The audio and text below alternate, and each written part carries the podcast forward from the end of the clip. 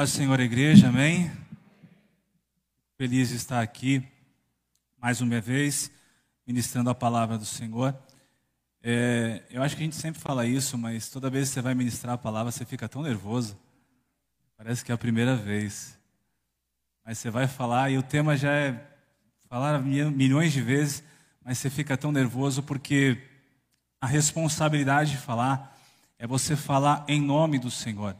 Quando você ministra a palavra de Deus, esse temor deve recair sobre todo pregador, sobre todo ensinador, sobre todo aquele que se levanta para falar a palavra de Deus, porque é uma responsabilidade imensa. Porque a gente não vem aqui para falar aquilo que você gostaria de ouvir e nem para falar aquilo que a gente gostaria de falar. Nosso objetivo é pregar a palavra de Deus da forma que Deus deseja falar ao seu coração, daquilo que é melhor para nós, para trazer crescimento, desenvolvimento e avivamento espiritual em nós. Amém? Eu queria que você abrisse comigo a palavra de Deus no Evangelho segundo escreveu João. João, capítulo de número 14.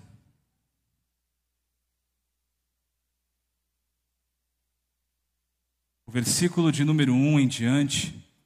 Evangelho segundo escreveu João, capítulo de número 14. Versículo de número 1 em diante, você que encontrou na palavra de Deus, diga glória a Deus. Quem não achou, diga escola bíblica dominical. O povo não fala, o povo ri nessas horas, né? A Bíblia nos diz assim: Não se turbe o vosso coração. Creiam em Deus, creiam também em mim. Na casa de meu pai há muitas moradas, e se não fosse assim, eu lhes teria dito Pois vou preparar lugar para vocês. E quando eu for preparar lugar, voltarei e os receberei para mim mesmo, para que onde eu estiver, estejam vós também. Vocês conhecem o caminho para onde eu vou, e disse Tomé a Jesus: Não sabemos onde o Senhor vai, como saberemos então o caminho? E Jesus respondeu: Eu sou o caminho, a verdade e a vida, e ninguém vem ao Pai senão por mim. Glória a Deus. Quando nós falamos a respeito do retorno do rei, nós evidentemente lembramos a respeito do próprio Jesus, que é o Rei dos Reis e Senhor dos Senhores. Quando nós pensamos no arrebatamento da igreja, nós lembramos de sua promessa de retorno, de vir buscar aqueles a quem ele prometeu.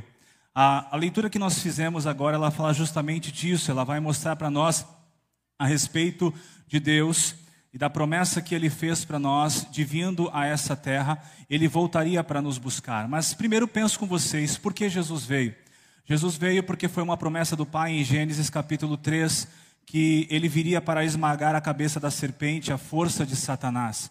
Ele veio porque o nosso pecado chegou a um nível mais profundo, mais alto, mais extenso diante das coisas de Deus.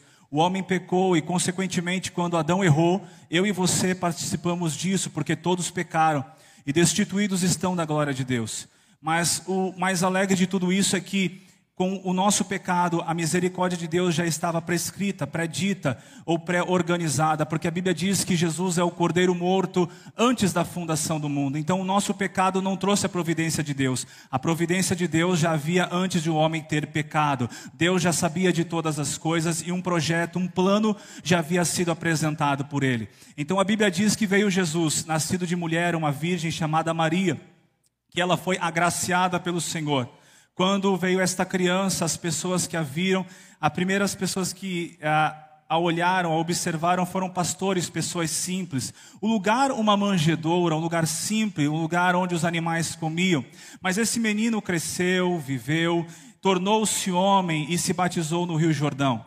Quando João viu o homem que vinha diante dele, ele falou assim: Olha, eis aí o Cordeiro de Deus que tira o pecado do mundo. Jesus mostrava ao mundo o que ele veio fazer, que é pegar o nosso pecado e aniquilar o poder do pecado das nossas vidas, para que nós que estávamos dignados à condenação, nós pudéssemos obter em Cristo agora a salvação eterna. João olha para Jesus e fala assim: Vens tu a mim, e na verdade eu que teria que ir até você. Jesus deixa por enquanto para que se cumpra toda a justiça de Deus. O homem Jesus então agora vai ao deserto, do deserto ele sai vitorioso sobre Satanás. Ele prega, ele cura, ele liberta, ele transforma vidas. Ele traz os samaritanos a ideia de quem ele era, mostrando eu sou o Messias. E a mulher samaritana disse: Vemos agora que tu és o Cristo, o Messias, aquele que havia de vir. Esse Jesus então ele morre por nós na cruz do Calvário para que o meu pecado e o teu pecado fosse aniquilado para que o poder das trevas que havia sobre nós fosse destituídos. Na cruz do Calvário, a Bíblia diz que em uma das suas últimas frases ele diz: Tetelestai, que significa está pago. A minha dívida e a sua dívida estão pagas. O meu pecado e o teu pecado na cruz do Calvário foram vencidos, porque Jesus Cristo ele se fez propiciação. Ele se fez a oferta perfeita diante de Deus, para que o meu pecado não tivesse mais autoridade sobre mim. E agora que eu sou livre, eu me torno agora filho de Deus. A Bíblia diz: aquele que vai ficar na casa do pai, ele não é o escravo. O escravo ele não tem direito à descendência, o escravo ele não tinha direito às coisas da família, o escravo não tinha direito nem de levar a sua esposa se, estiver, se estivesse vivendo como escravo. Mas a Bíblia diz que pelo que ele fez, nós recebemos o direito de sermos chamados filhos de Deus. E a todos quanto o receberam, diz a Escritura, deu-lhes o poder de serem chamados filhos de Deus. Olhe para a pessoa bonita do teu lado e diga assim: Olha, você foi chamado para ser filho de Deus. Prometo que é só essa vez que você vai falar isso que é muito chato, é só para eu poder beber água. Glória a Deus. Mas ele veio, ele foi, mas ele deixou para nós uma promessa. A Bíblia nos diz que em Atos capítulo 1, versículo de número 11, do 9 ao versículo de número 11, diz assim, ó: "E dita essas palavras, Jesus foi levado aos céus e as nuvens o encobriram dos olhos deles. E estando eles com os olhos fitos no céu, Jesus ia subindo.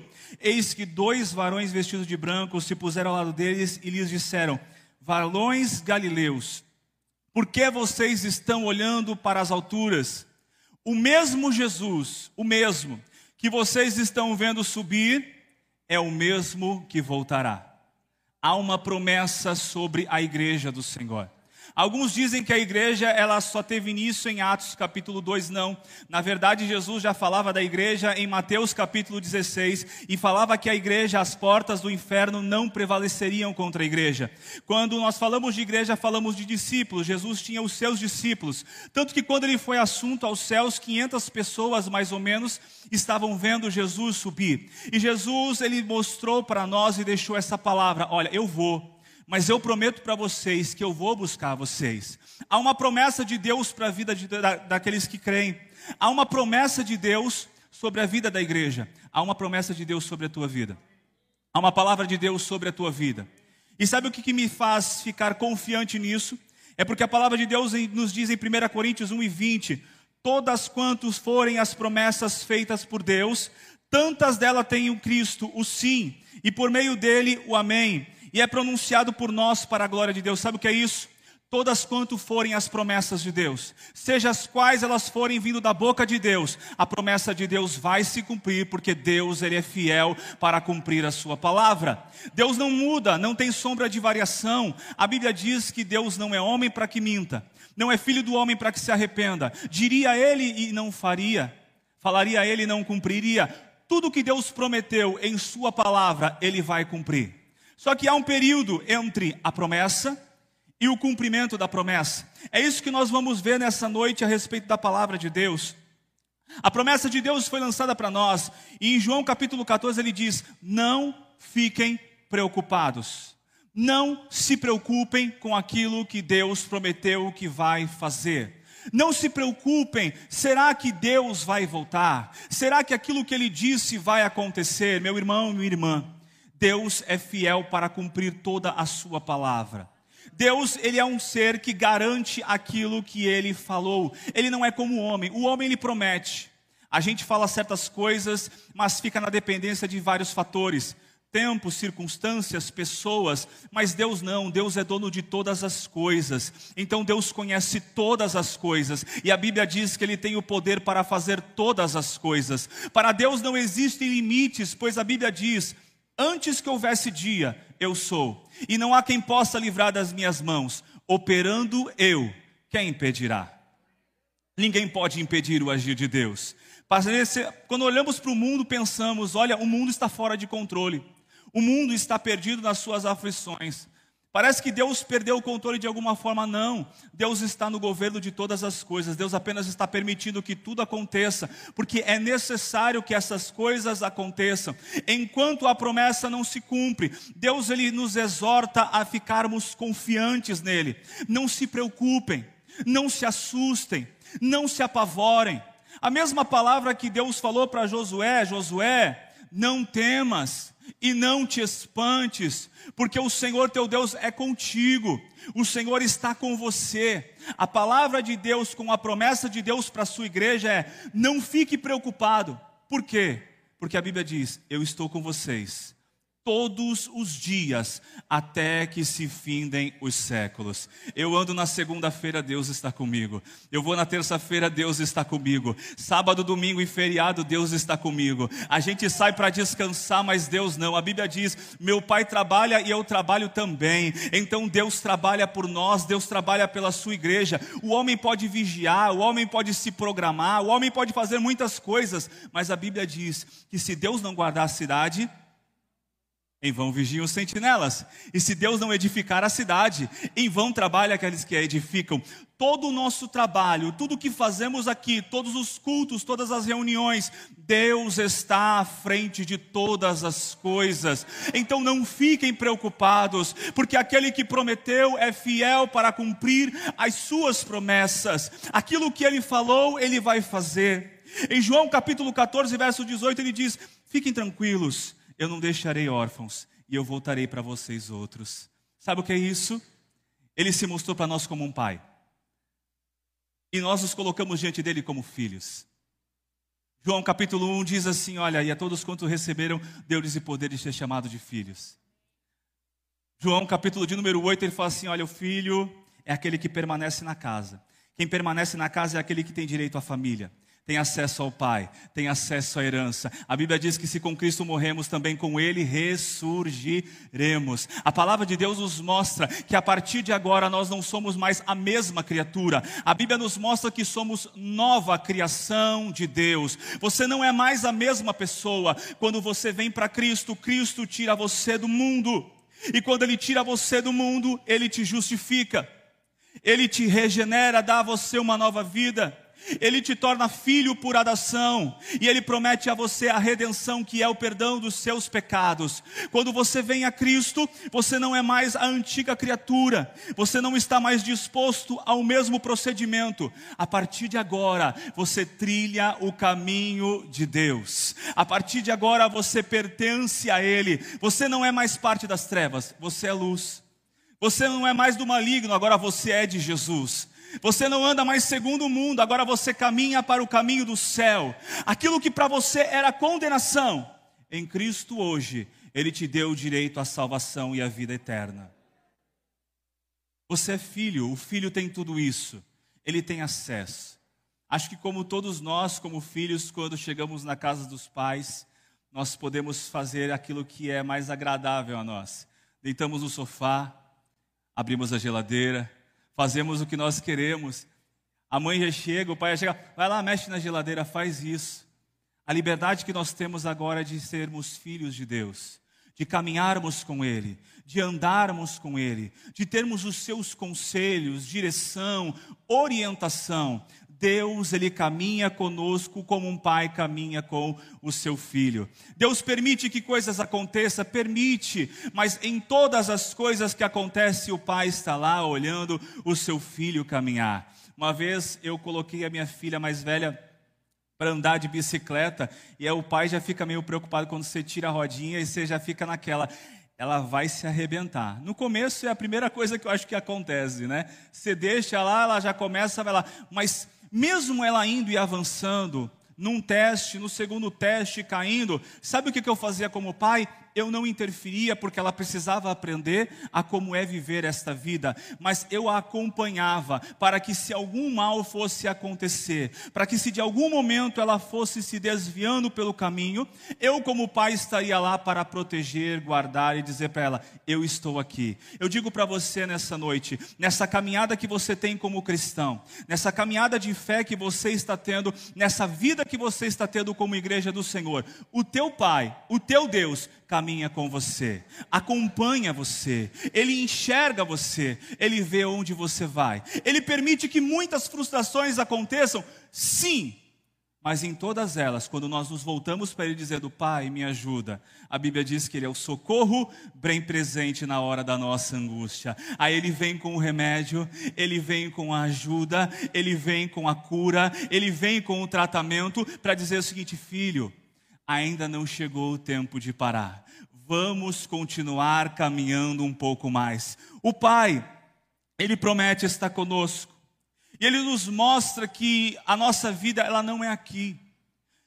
Quando nós começamos a louvar, teve um louvor que falava justamente que nós somos cidadãos do céu. Eclesiastes, Eclesiastes, capítulo 3 diz que ele colocou no nosso interior a eternidade. Eu digo para você, meu irmão e minha irmã, você está aqui apenas de passagem, você nessa terra é estrangeiro. Essa terra não é o seu lugar. E quando eu começo a observar isso, o meu coração se enche de alegria e de emoção, porque eu vim do Pai, mas eu também voltarei para o Pai. Nós somos um sonho de Deus que veio a esta terra, e um dia Ele prometeu que esse sonho vai voltar para Ele, porque vamos voltar juntamente com Cristo Jesus, o nosso Senhor. Você caminha nessa terra por 20, 30, 40, 50, 100 anos. Tem uns irmãos que têm um espírito de tartaruga, vai a 110, 120, né? vai avançando nós caminhamos por um breve tempo nessa terra, mas eu digo para você, o nosso lugar não é aqui. Nós caminhamos com um objetivo que é alcançar o alvo. Por isso o apóstolo Paulo ele diz: "Olha, deixando as coisas que ficam para trás, eu olho aquelas que estão adiante de mim." Eu prossigo para o alvo, para o prêmio da, vocação, da soberana vocação de Deus em Cristo Jesus. Nós prosseguimos para um alvo. Nós caminhamos nessa terra seguindo para Jerusalém celestial. O meu lugar e o teu lugar não é aqui. O nosso lugar é com Cristo no céu, aonde Ele está, aonde Ele prometeu que vai nos levar. Então tem a nossa esperança, como diz a Escritura, pois a nossa pátria está no céu, de onde também aguardamos o nosso Salvador e Senhor Jesus Cristo, a qual transformará o nosso corpo de humilhação para ser igual ao seu corpo de glória. A tua pátria não é aqui. A Bíblia diz: onde estiver o teu tesouro, ali estará o teu coração. E nos preocupa quando muitas vezes o nosso tesouro está em tanto ganhar dinheiro, constituir famílias. Isso é necessário. Deus fez isso. Quando nos preocupamos em construir muitas coisas, nos desgastamos, nos jogamos, gastamos todas as nossas forças e suor. Irmão, eu digo para você, empenhe muitas coisas aqui, sim, vale a pena, você deve fazer, mas não se gaste até o extremo, porque o nosso lugar não é este. Deus não preparou este como o nosso lugar. É por isso que quando nós temos o nosso coração na pátria celestial, então a nossa mente ela pensa nas coisas celestiais. O nosso desejo são nas coisas de Deus. Você conhece uma pessoa que deseja Deus? É aquela que procura estar com Deus. É aquela que procura estar em oração com Deus. É aquela pessoa que procura orar, jejuar e buscar a presença de Deus. Muitos têm deixado disso, por quê? Porque a sua mente é terrena. Mas crente, irmão, igreja do Senhor, noiva do Cordeiro, que a minha mente, a tua mente, a nossa mente esteja focada apenas na pátria celestial, de onde Cristo vai voltar. Aleluia! Essa promessa é para nós. E essa promessa ela nos mostra alguns sinais. As pessoas estão desapercebidas do que está acontecendo. É muito bonito nós dizemos Jesus vai voltar.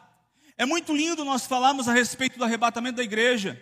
Mas nós viemos à igreja, talvez hoje, dizendo: eu vou para o culto. E é bonito o tema, o retorno do rei. Nossa, que legal, ele vem, Jesus é bom. E se for hoje? E se o dia que Cristo preparou para voltar é o dia de hoje? A Bíblia diz que nos últimos dias a ciência ia se multiplicar.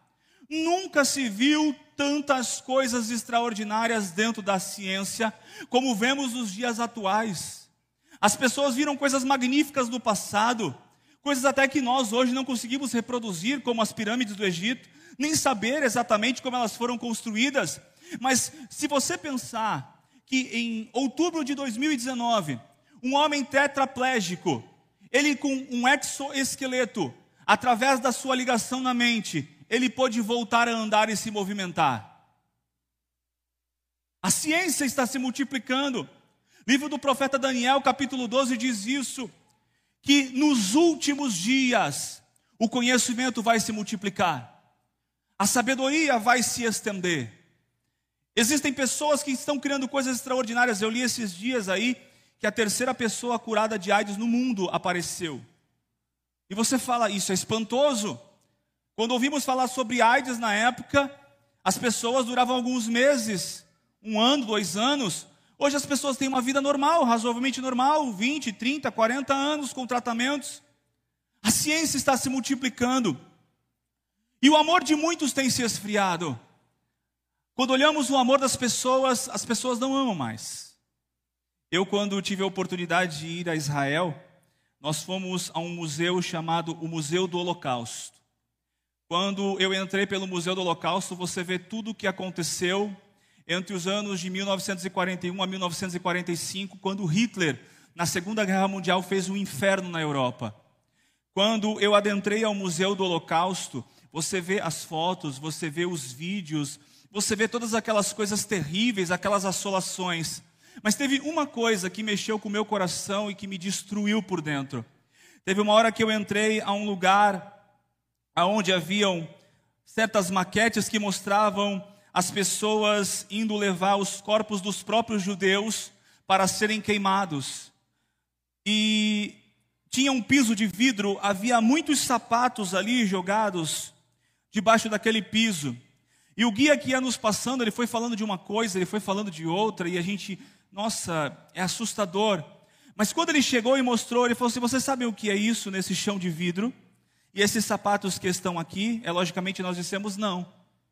Ele dizia: Olha, esses sapatos são dos homens e das mulheres que diziam-se através dos nazistas: Olha, se arrumem e se preparem, porque vocês serão livres. Então dizia que na história as mulheres se arrumavam, colocaram as melhores roupas colocaram os seus melhores sapatos, os homens se arrumavam, colocavam os seus ternos, suas gravatas, os seus chapéus e iam se preparar para sair. E eles pensando que iam sair, eles eram direcionados às suas câmaras de gás, para nunca mais voltar. Quando observo isso e você vê isso em um século que parece absurdo, mas foi naquele tempo, não. Nos dias de hoje, são pai matando os filhos, filhos matando os pais, o irmão esses dias matou a facada o outro, sabe Deus por quê? As coisas estão acontecendo e nós não estamos vendo os sinais dos tempos. Estamos deixando que isso aconteça e muitas vezes a falta de amor tem entrado dentro da igreja. A falta de respeito, de carinho com o próximo, meu irmão, eu digo para você, o símbolo do cristianismo é amor, porque Deus é amor, e a Bíblia diz que Deus amou o mundo de uma tal maneira que entregou o seu único filho, para que todo aquele que nele acreditar não pereça, mas tenha a vida eterna. Quando eu olho para Cristo, eu olho ele na cruz, e quando eu olho a cruz, eu não vejo mais maldição, mas agora eu vejo amor. Então, quando seguimos a Cristo, e a Bíblia diz que devemos segui-lo nos seus caminhos, eu vejo vejo que no cristão, na vida da igreja, temos que ter mais amor. Perdemos isso, o respeito. Não ajudamos mais o próximo, não entendemos mais as pessoas, nos preocupamos com tudo e com todos ao nosso redor, queremos parecer bons aos outros e Deus está dizendo: e o amor de vocês? Onde está o amor de vocês? A apostasia tem chegado às pessoas. Muitos têm se afastado da fé. Pastores que chegavam nos púlpitos dizendo Jesus vai voltar, dizendo hoje, ele não vem mais. Ele prometeu, mas já faz tanto tempo.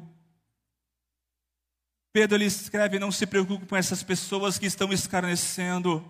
Um dia para Deus é como mil anos e mil anos como dia. E ele fala assim que ele prometeu vir, então ele vai voltar para buscar a sua igreja.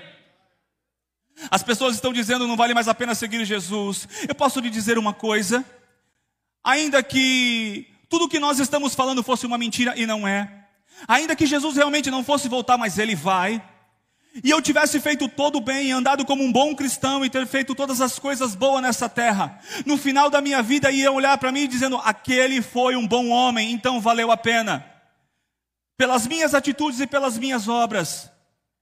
Mas como eu creio que Jesus é real, que a vinda dele é real, e não pelas minhas obras, mas pela graça de Deus, quando Jesus Cristo voltar, Ele não vai encontrar em mim uma pessoa que se apostatou da fé, mas a Bíblia diz que aquele que perseverar até o fim será salvo. Persevere, não desista, não olhe para trás. Aquele que tomou mão arado não olha para trás, olhe para frente, olhe para Cristo, olhe para o alvo. Não desista de viver para Deus. Aleluia. Glória a Deus. Apostasia, falsos cristos. Tem um que eu tive que anotar. Alan John Miller, mais conhecido como A.J. Miller, australiano, ex-testemunha de Jeová, líder do movimento da verdade divina, diz ele ser o Cristo. Sabe o que é pior? As pessoas estão seguindo isso. Tem um aqui no Brasil, né? Sempre tem que ter um brasileiro, né? Fala a verdade. E tem dois, eu pesquisei dos mais famosos, tem dois, um brasileiro e uma brasileira ainda. Você vê aqui no Brasil as pessoas seguindo, uma igreja enorme, as pessoas dizendo: é o Cristo, é o Cristo, é o Cristo.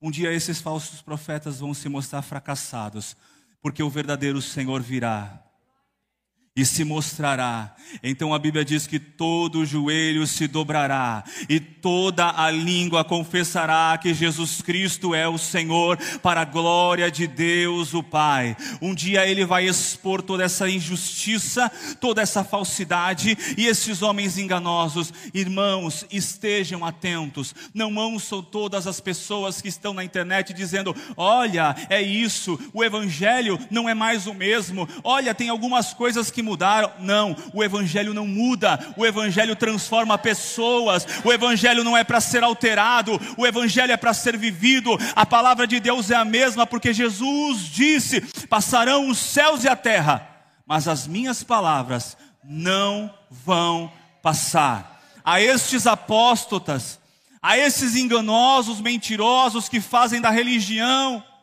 um aparecimento, esses dias vimos um Lançamos no grupo esses dias. O rapaz ele sopra uma bexiga com gás e diz que é um, o, o ar ungido. Que raio de coisa é essa? Mentira, engano, tem que ser exposto. Você não precisa fazer sete mergulhinhos para Deus te abençoar. Você não precisa fazer sete campanhazinhas para Deus te abençoar. Você não precisa aceitar essas mentiras que as pessoas estão falando. Dê dinheiro, faça isso. Isso é tudo mentira de Satanás. Pessoas apóstotas, falsos profetas. A verdade é uma só crê no Senhor, e será salvo tu e tua casa. Ser fiel até a morte e dar-te-ei a coroa da vida. É você viver para Cristo, é temer a Cristo e se santificar a Cristo. Isso sim, porque a Bíblia diz: sem santificação, ninguém verá a Deus. Quando você se converte, Deus tira você do mundo. Quando você se santifica, Deus tira o mundo de você. Aleluia. Você saiu do mundo, Ok. Agora na santificação, Deus vai arrancando o mundo de você. O mundo não é mais o teu lugar. Aqui não pode mais ter lugar das coisas mundanas. Você tem que a cada dia melhorar, cada dia buscar mais a Cristo. Mas as pessoas não querem. É mais fácil viver dos falsos profetas, porque eles dizem que eu posso ver como eu quero. Você não pode ver como você quer, porque no céu não entra qualquer um. Quem quer entrar no céu aqui? Certa vez um pastor foi perguntado e disseram para ele, pastor, eu posso mentir? E o pastor começou a fazer uma série de respostas. Ele falou, pode. Eu posso roubar? Ele disse, pode. Eu posso beber? Pode. Eu posso fumar? Pode. Eu posso me prostituir? Pode. Aí ele, pastor, e o que, que não pode? Entrar no céu desse jeito. Tu pode fazer tudo o que tu quiser nessa terra. Tu pode seguir youtuber, canal de televisão, um monte de telepastor, um monte de gente enganosa. E pode fazer tudo o que eles estão dizendo da forma, não, assim é certo. Mas se você não seguir a palavra de Deus como ela é, o céu não é o teu lugar.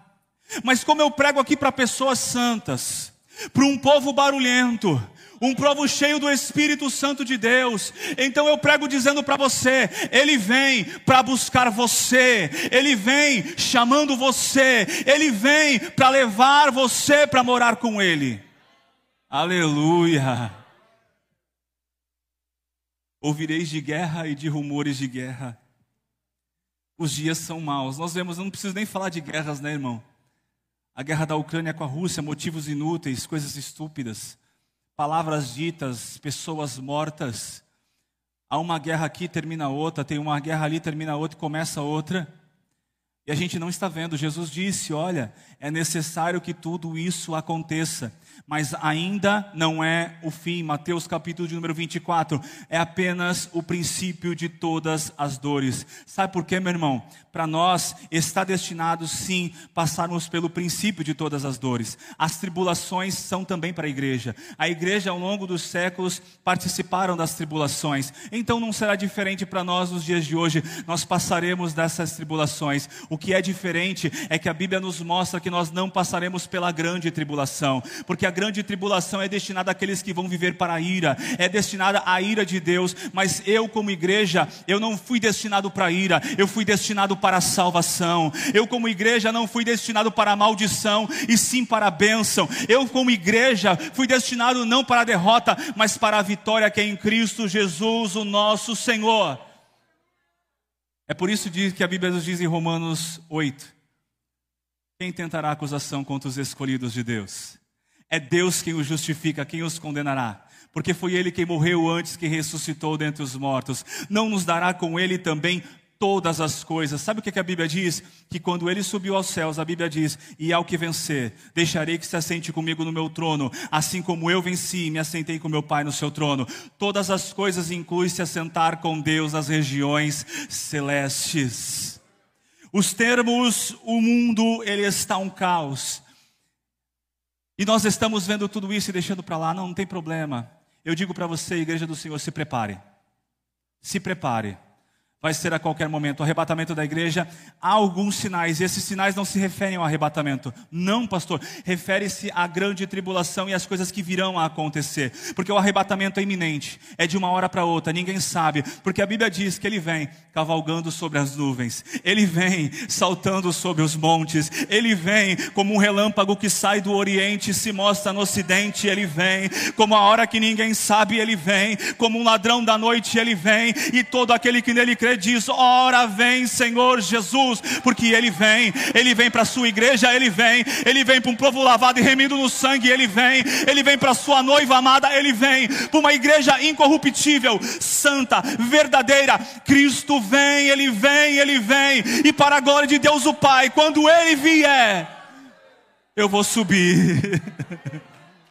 Eu vou subir, nós vamos subir. Aleluia. O sofrimento nessa terra é passageiro. Alguns desistem pelas tribulações. Jesus não disse que você não teria dificuldades. Jesus disse: No mundo tereis aflições, mas tenha um bom ânimo, eu venci o mundo. O poder desse sistema está decaído, porque Cristo é vencedor. E venceu por quem? Pela sua igreja. Não desista, meu irmão, da caminhada da tua fé, incentive o teu irmão. Seja forte, ser forte, tenha bom ânimo, não temas, não te espantes. Fortaleça, a Bíblia diz: diz ao fraco, sou forte, fale isso. Fortaleça-se no Senhor. Romanos 8,18, porque eu tenho por certo de que os sofrimentos do tempo presente não há de ser comparados com a glória que há de ser revelada a nós. O que passamos nessa vida não se compara com a glória de Deus que vai ser revelada a nós. Que glória é essa? Aquilo que o olho não viu, aquilo que o ouvido não ouviu, aquilo que não subiu ao coração do homem. Isso é o que Deus tem preparado para aqueles que o amam. Se você o ama, você glorifica a Deus essa noite. Se você o ama, você o adora por quem ele é. Ainda que nada ele fizesse, nós o adoramos por quem ele é, porque ele é o nosso Deus. Raiz de Davi, rebento de Jessé, leão da tribo de Judá, brilhante estrela da manhã, rosa de Sarão, lírio dos vales, o justo juiz, o Senhor eterno, o princípio e o fim, o rei dos reis e senhor dos senhores adoramos a Ele por quem Ele é, porque se nada Ele tivesse feito, somente aquilo que Ele fez na cruz do Calvário já nos seria suficiente. Mas as pessoas estão desistindo, ah, é tão difícil seguir a Jesus. É, irmão, Ele não disse que ia ser fácil.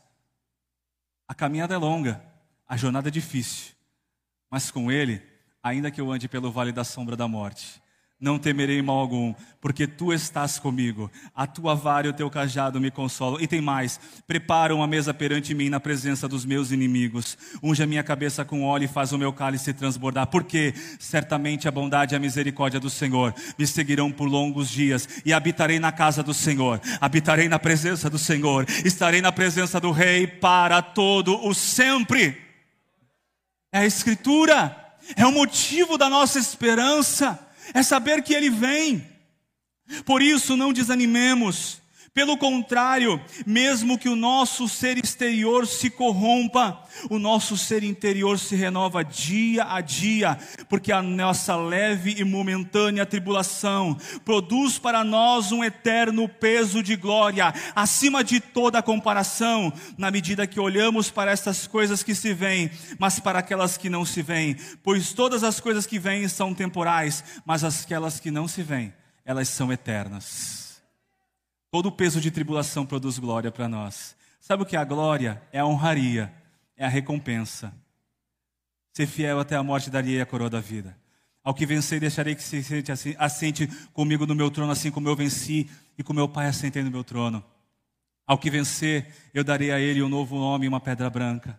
Ao que vencer, ele entrará nas mansões celestiais. Ao que vencer, ele terá direito a comer da árvore da vida. Ao que vencer, ao que vencer, ao que vencer. E quem vai vencer? A igreja do Senhor. Porque a igreja não pode ser destruída. A igreja não pode ser destituída. Ao longo dos séculos tentaram acabar com a igreja. No primeiro século lançaram nas covas de leões, lançaram nas arenas, mataram os cristãos, colocaram como estacas as suas cabeças pegando fogo e nada adiantou. A igreja não para, porque a igreja não é sustentada por homens, a igreja não é sustentada por aparência, a igreja não é sustentada por governos, a igreja é sustentada por aquele que é a cabeça da igreja, que é Cristo Jesus, o nosso Senhor. A igreja é sustentada por Ele, porque dele, por Ele para Ele são todas as coisas, inclusive a igreja do Senhor. Aleluia. Mas chegará o dia, irmão, que tudo isso vai ter um fim. Chegará um momento em que esse sofrimento vai acabar, em que as dores elas vão cessar, em que a labuta e a luta que nós temos nesse tempo se findará. Então a Bíblia nos diz, em 1 Tessalonicenses capítulo 4, 16, porque o meu Senhor virá. Dada a palavra de ordem, ouvida a voz de arcanjo, ressoada a trombeta de Deus, ele descerá nos céus os mortos ressuscitarão primeiro e depois nós que estivermos vivos seremos transformados. Então nós subiremos entre as nuvens ao encontro do Senhor dos ares e estaremos para sempre com o nosso Senhor, chegará um tempo em que as pessoas vão nos procurar nesta igreja e não vão nos encontrar. Aqueles que não queriam vir na escola dominical um dia vão chegar. Eu preciso do ensino na escola dominical. Cadê o pastor? Ele não está porque foi embora para casa. Vão chegar no culto de domingo dizendo: Eu não queria ir mesmo, eu não gostava daquela igreja. Mas um dia vão chegar nessa igreja, num culto de domingo, às 18 horas, esperando o culto e uma palavra, e não vão encontrar ninguém. Sabe por quê? Aquele povo foi voltando para sua casa, porque Jesus ele vem para arrebatar a sua igreja. Vai ser no momento em que ninguém espera. Deus vai fazer com que os mortos ressuscitem, irmão. Que coisa gloriosa é você saber que enquanto você sobe vai Abraão contigo. Abraão, Isaac, Jacó, Davi, Noé, aqueles homens de Deus, homens de fé, Raabe, as pessoas da galeria da fé, nós vamos, mas eles que esperaram no Messias também subirão conosco e juntos Encontraremos Jesus nos ares. É. Que coisa linda saber que um dia vão dizer: Onde está aquele povo barulhento? Onde está que não se vê nenhum irmão? Alguém com voz de lamento vai dizer neste momento: aquele povo foi embora para Sião. Está chegando o dia do retorno do nosso rei. Ele vem buscar uma igreja avivada, ele vem buscar um povo santo, ele vem buscar um povo justificado, ele vem para buscar os seus filhos, ele vem para buscar aqueles que temem, ele vem para buscar aqueles que choram, para que dos seus olhos seja enxugado toda lágrima o meu rei vem, o teu rei vem, o nosso rei vem, e quando ele vier, nós vamos subir com ele. Aleluia! Minha esperança. Aleluia. Quando éramos do mundo, ele nos tirou do mundo. Quando nos santificamos, ele tirou o pecado de dentro de nós. Mas quando subimos com ele, não será apenas do mundo que vamos ser tirados. Não é apenas o mundo que será tirado de nós, mas que será findado o poder do mundo, porque teremos um corpo à glória glorificado. A Bíblia diz então em 1 Coríntios capítulo 15 que o nosso corpo que é mortal se revestirá de imortalidade. Aquilo que é corrupto se revestirá de incorruptibilidade. Então se dirá: tragada foi a morte pela vitória. A morte não terá mais acesso a você. O pecado não terá mais acesso a você. O mal não terá mais acesso a você. Porque você não vai mais pertencer à parte deste mundo. Por isso que a Bíblia diz que, como Ele é, nós o veremos. E quando Ele se manifestar, seremos semelhantes a Ele. Não tem mais isso. Não vai ter mais, não vai ter mais dor nas costas. Não vai ter mais cansaço. Não vai ter mais idade. Não vai ter mais que acordar cedo, acordar tarde, dormir e ficar cansado, não. Não tem mais isso. A nossa vida será completamente transformada. Nós chegaremos diante dele. Então nós vamos ouvir do Senhor: Vinde bendito de meu Pai. Tomai posse do que está preparado desde a fundação do mundo. Ele vai olhar para nós e vai dizer: Venham, filhos, sejam bem-vindos. Como diz o salmista: Levantai, ó portas, as vossas cabeças e levantai, ó portais da eternidade, porque entrará o Rei da Glória. Quem é este Rei da Glória? O Senhor forte e poderoso, o Senhor poderoso na guerra. Levantai, ó portas, as vossas cabeças e levantai, ó portais da eternidade, porque virá o Rei da Glória. Quem é Ele? O Senhor dos exércitos, Ele é o Rei da Glória. E quando Ele vier, Ele nos levará e para a Sua glória nós estaremos para todos sempre. Chega de choro, chega de tristeza, chega de angústia, chega de mentira, chega de sofrimento, chega de conflito, chega de guerra chega de engano, chega de tudo isso, porque estaremos para sempre com Ele. Então chegaremos diante dEle, receberemos diante dEle a nossa coroa por tudo aquilo que tivermos feito por meio do nosso corpo. Uns receberão galardão pelas suas ofertas de palha, hum, queimou, já era Outros chegarão diante dele e a sua oferta foi de madeira, sua obra foi de madeira, hum, queimou. Mas a igreja é fiel e verdadeira, as suas obras são de prata, são de ouro, são de pedras preciosas, que quando passadas pelo fogo, elas não se deterioram, mas tornam-se vívidas, limpas. Receberemos dele o nosso galardão. Então nos assentaremos às bodas do Cordeiro. A Bíblia nos diz no livro de Cantares de Salomão, capítulo 3. E eu acordei de madrugada e eu comecei a procurar o meu amado. Eu saí pelas ruas, eu não encontrava. Os guardas da cidade me encontraram e eu disse: Por acaso vocês sabem onde está o meu amado? Eles não sabiam. Então ela dizia: Então eu o procurei, então eu o avistei. E quando eu o avistei, eu corri para ele. E quando eu vi o meu amado, eu abracei o larguei, nunca mais o larguei. E entrei com ele para minha casa e ele comigo. Quando a igreja do Senhor se encontrar com Jesus, nós nos uniremos para sempre com ele. Sabe o que esse, esse texto em de Salomão quer dizer? Do amor da amada pelo seu amado do amor que nós podemos dizer da igreja pelo seu Senhor. Deus está à procura de verdadeiros adoradores e de pessoas que estejam à procura do amado, dizendo: Vem, vem, meu amado, vem. As pessoas não têm mais sede, Jesus diz: Vem a mim e bebam da água da vida. Venham a mim, cheguem-se a mim, voltem-se a mim, porque no interior de vocês fluirão rios de águas vivas. Para terminar, receberemos um corpo glorificado. Todos os que creem nessa promessa e têm nele essa esperança permanecem firmes, dizendo: Mar an atá. Senhor nosso, vem. Maranata, vem, Senhor Jesus. A igreja que clama Maranata é aquela que espera por Ele. Nós precisamos voltar a isso. Eu estou tentando não me emocionar aqui para não embargar a voz e parecer que eu sou um desses pregadores que fica tentando te emocionar. Mas é difícil segurar as lágrimas e o choro quando você ouve falar que Jesus vem para me buscar. Ele vem para tirar a gente daqui. Posso desabafar uma coisa com vocês? Eu estou cansado dessa terra. Eu não vejo a hora de voltar para casa. Eu não vejo a hora de me encontrar com Ele e dizer: valeu a pena. Valeu a pena cada tristeza, cada dor, cada angústia, cada ofensa, cada calúnia, valeu a pena.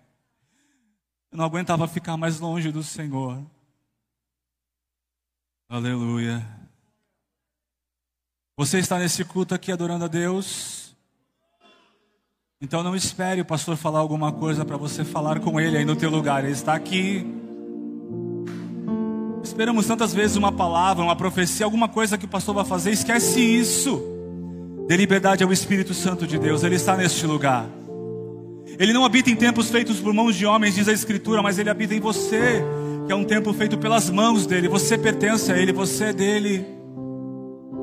O Senhor está voltando, Jesus está voltando para buscar a sua igreja, e nós, como igreja, ansiamos, dizendo: Vem, Senhor Jesus. Vem, Senhor Jesus. Eu apenas digo para você, dizendo: Vem, Senhor Jesus, vem. Vem, Senhor Jesus, para buscar, vem. Ele vem. Ele vem, ele vem, ele vem.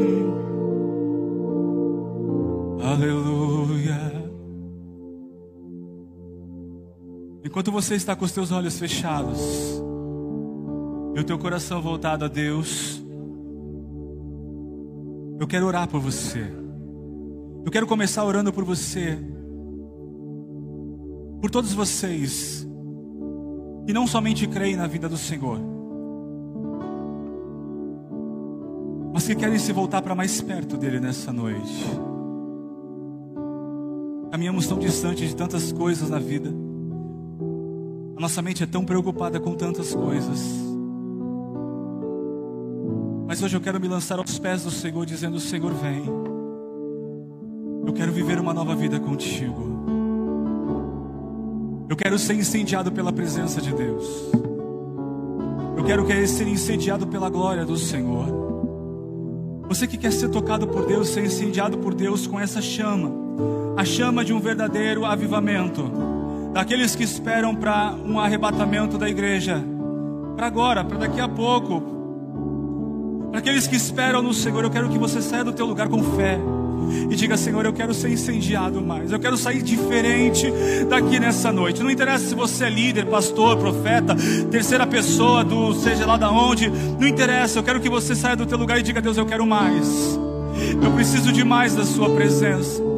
Eu preciso de mais do Seu poder. Eu quero mais da Sua glória. Sai do teu lugar. Chega aqui na frente dizendo: Deus, eu quero. Mas venha com fé. Venha dizendo, Deus, eu preciso. Venha orando, dizendo, Deus, eu quero ser incendiado. Você que não é batizado com o Espírito Santo, vem para frente. Pode ser a tua noite de você ser batizado com o Espírito Santo. Eu quero ser tocado pela presença do Senhor. Você que está enfermo, vem para frente. Você pode ser curado nessa noite. Vem para frente, você que crê que o Senhor pode fazer coisas extraordinárias pelas suas mãos. Jesus disse: Aquele que crê em mim fará as obras que eu faço e ainda as fará maiores. Deus quer usar você. Deus quer usar a sua vida. Deus quer usar as suas mãos para trabalhar na obra dele.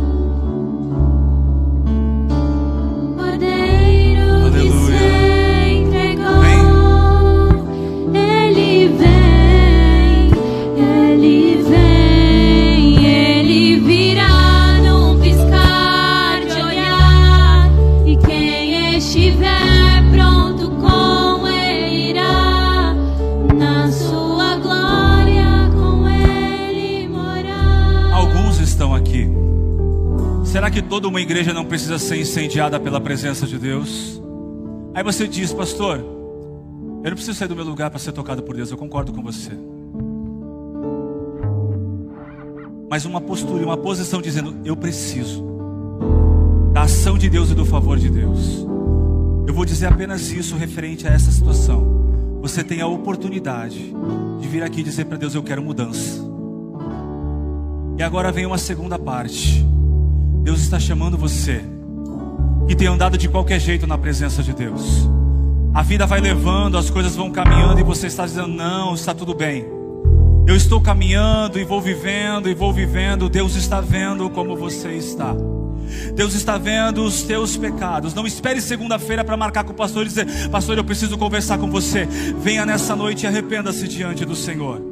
Deus está fazendo nessa noite uma noite de arrependimento para que haja um grande avivamento. A Bíblia diz: arrependei-vos e convertei-vos, porque está chegando o reino de Deus. O reino dos céus é tomado à força. O reino de Deus está chegando. O dia do arrebatamento da igreja está chegando. E o Senhor está dizendo: arrependam-se, voltem-se ao Senhor, lamentem, chorem, clamem, busquem, porque é necessário que uma igreja chegue-se a Ele dessa forma. Sai do teu lugar, muda de vida. Você pensa que Deus não vê o que você está fazendo? Como você tem andado dizendo está tudo bem? Não está tudo bem, não. Não está tudo bem, porque se Jesus voltar hoje, você não vai. O rei da glória vai voltar e você não vai. Mas se você vier aqui com um pensamento de arrependimento, como aquele homem leproso dizendo: Senhor, se o Senhor puder, se o Senhor quiser, pode me tornar limpo. Nessa noite você sairá daqui limpo na presença de Deus. É uma noite de reconciliação.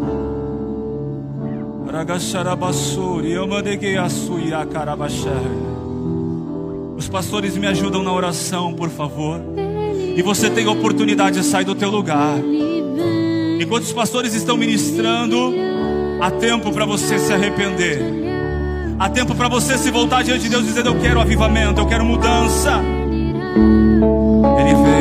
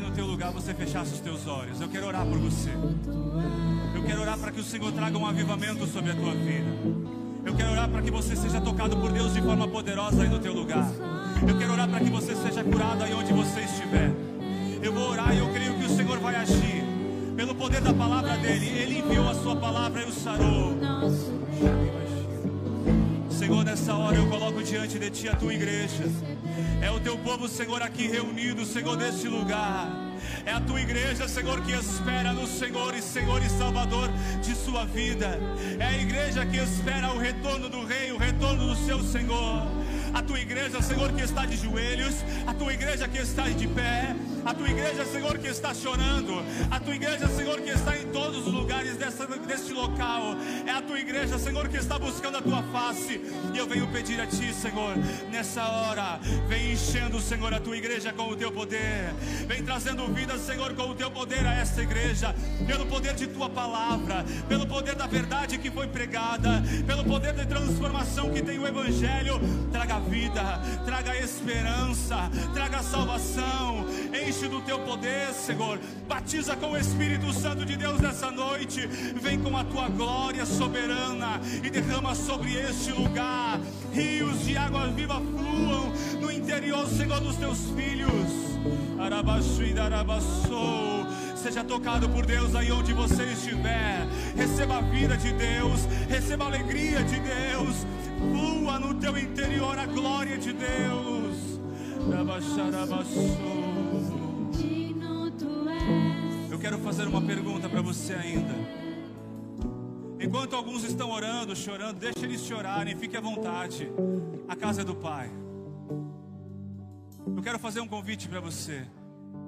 Eu não sei se você veio aqui a primeira vez, de repente encontrou um pastor maluco pregando sobre uma coisa estranha.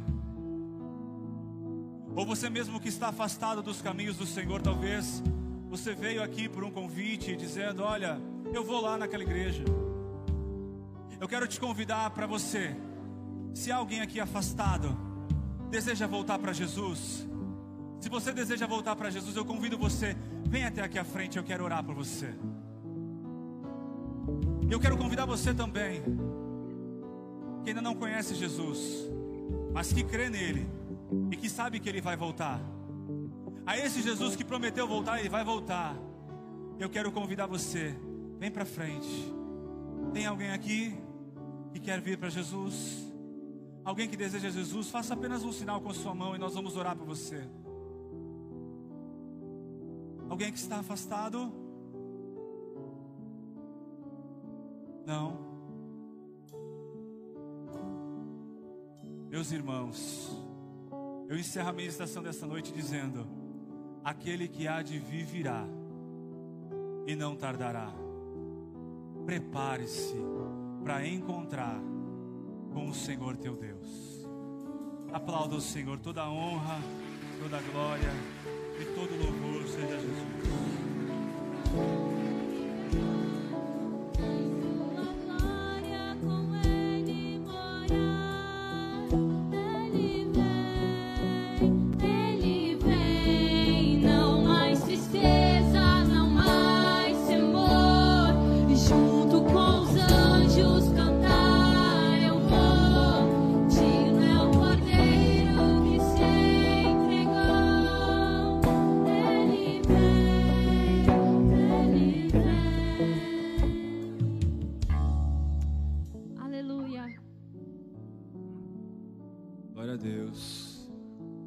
Pessoa que está vindo aqui para Jesus.